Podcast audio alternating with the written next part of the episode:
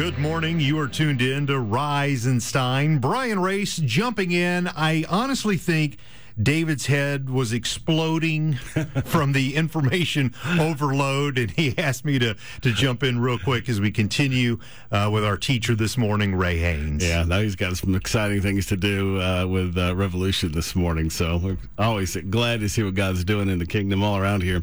Well, it is Yom Kippur, and we're rolling through uh, teaching and understanding what this means to us as Christians. So the Day of Atonement is when the high priest sacrificed a bull that would cover the sins of the priesthood. The high priest would be covered in blood from making the sacrifice. I want you to think of your uh, what it is to be a Christian and how all this begins to apply. So then he would go, the priest would go through the veil that separated the holiest of places from the rest of the temple. The veil represented the separation between God and man due to man's sin. Spiritually speaking, Jesus was and is the veil. So when he died on the cross for sin, which separated us from God, the veil, his body, was torn. So then he went into the Holy Holies, the priest, to pour the blood on the mercy seat. Now, the Hebrew word there is kapret, which is related to the word Kippur, Yom Kippur. So that that um, that lid, if you will, the top there is the the kippur. So it's translated as purge, atone, expiate, propitiate, which is essence the cross. So this holy of holies, this mercy seat, was the cross.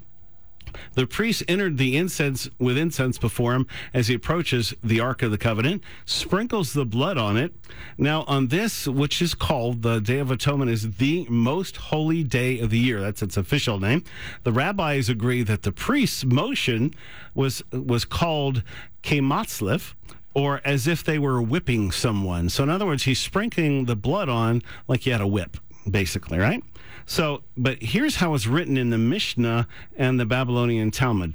The motion is once upwards, seven times downwards, aiming to sprinkle neither upwards nor downwards, but kematzlif, making the movement of swinging a whip.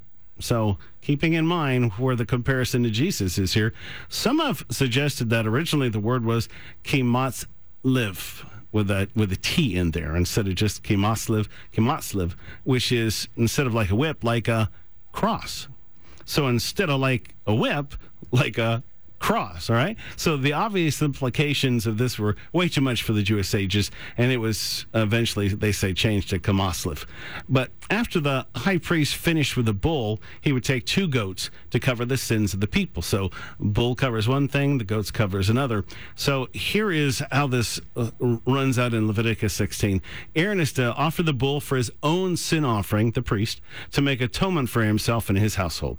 Then he's to take the two goats and present them before the Lord at the entrance to the tent of meeting. He's to cast lots for the two goats. One lot for the Lord, the other for the scapegoat. All right, two goats here. The high priest puts his hands into a wooden case and takes out two labels, if you will. One is inscribed literally for Yahweh, the other for absolute removal or Azazel. So Aaron shall bring the goat whose lot falls to the Lord and sacrifice it for a sin offering for the people. So the Lord's goat symbolized Christ, who took upon himself the penalty for our sins. Our sins have been transferred from their soul to his. He's died for those sins, and the sinner is judged to be perfect as if he had never sinned. That's all the way back here in the Day of Atonement. But the goat chosen by Lot as the scapegoat shall be presented alive before the Lord to be used for making atonement by sending it into the wilderness as a scapegoat. So he's to lay both hands on the head of the live goat and confess over it all the wickedness and rebellion of the Israelites, all their sins, and put them on the goat's head. He shall send the goat away into the wilderness in the care of someone appointed for the task. The goat will carry on itself all of their sins to a remote place. Now, the subtlety here is he would throw that goat off a cliff at the end of this little journey. So both goats die so that the people's sins would be forgiven because you can't have the goat wandering back into town going, well, there's your sins, they're back. So the Talmud states this a strip of scarlet dyed wool was tied to the head of the scapegoat, which would turn white as soon as the goat was thrown over the precipice, as a sign that the sins of the people were forgiven. So you see, there is a real miraculous quality to this.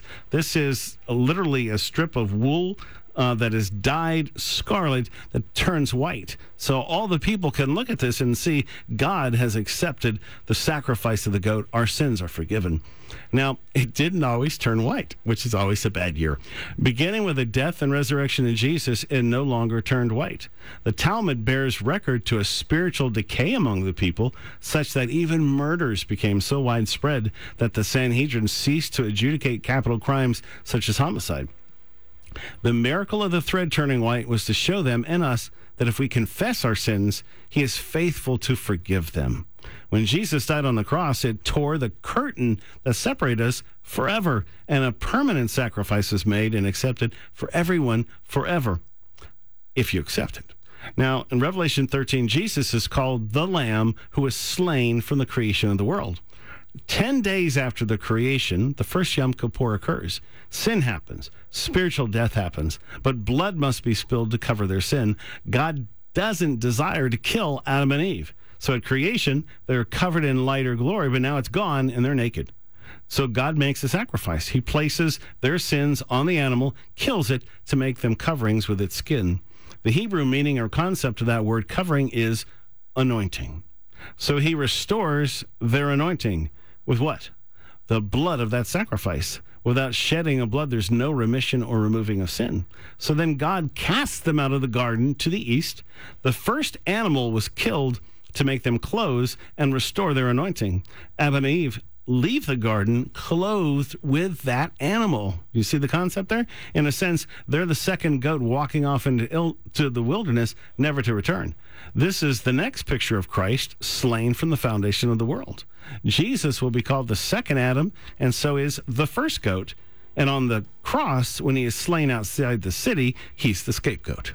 So it's a very big concept, needless to say, but that's as we continue Yom Kippur. And you recognize right now, I'm sure, Ray, that uh, there are people sitting in a parking lot.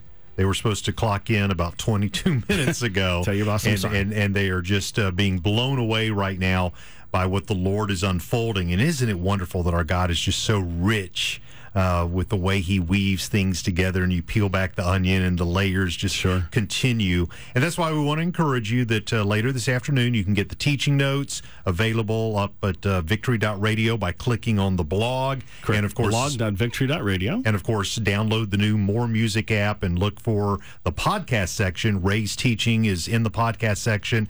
That too will be up later this afternoon. So it should be up early in the afternoon, maybe even by lunch hour. So if all goes well. And there's still more to come so stay with us right here on Victory 91.5. Hey, it's Leanna here, along with our brand new Rise and Stein partner.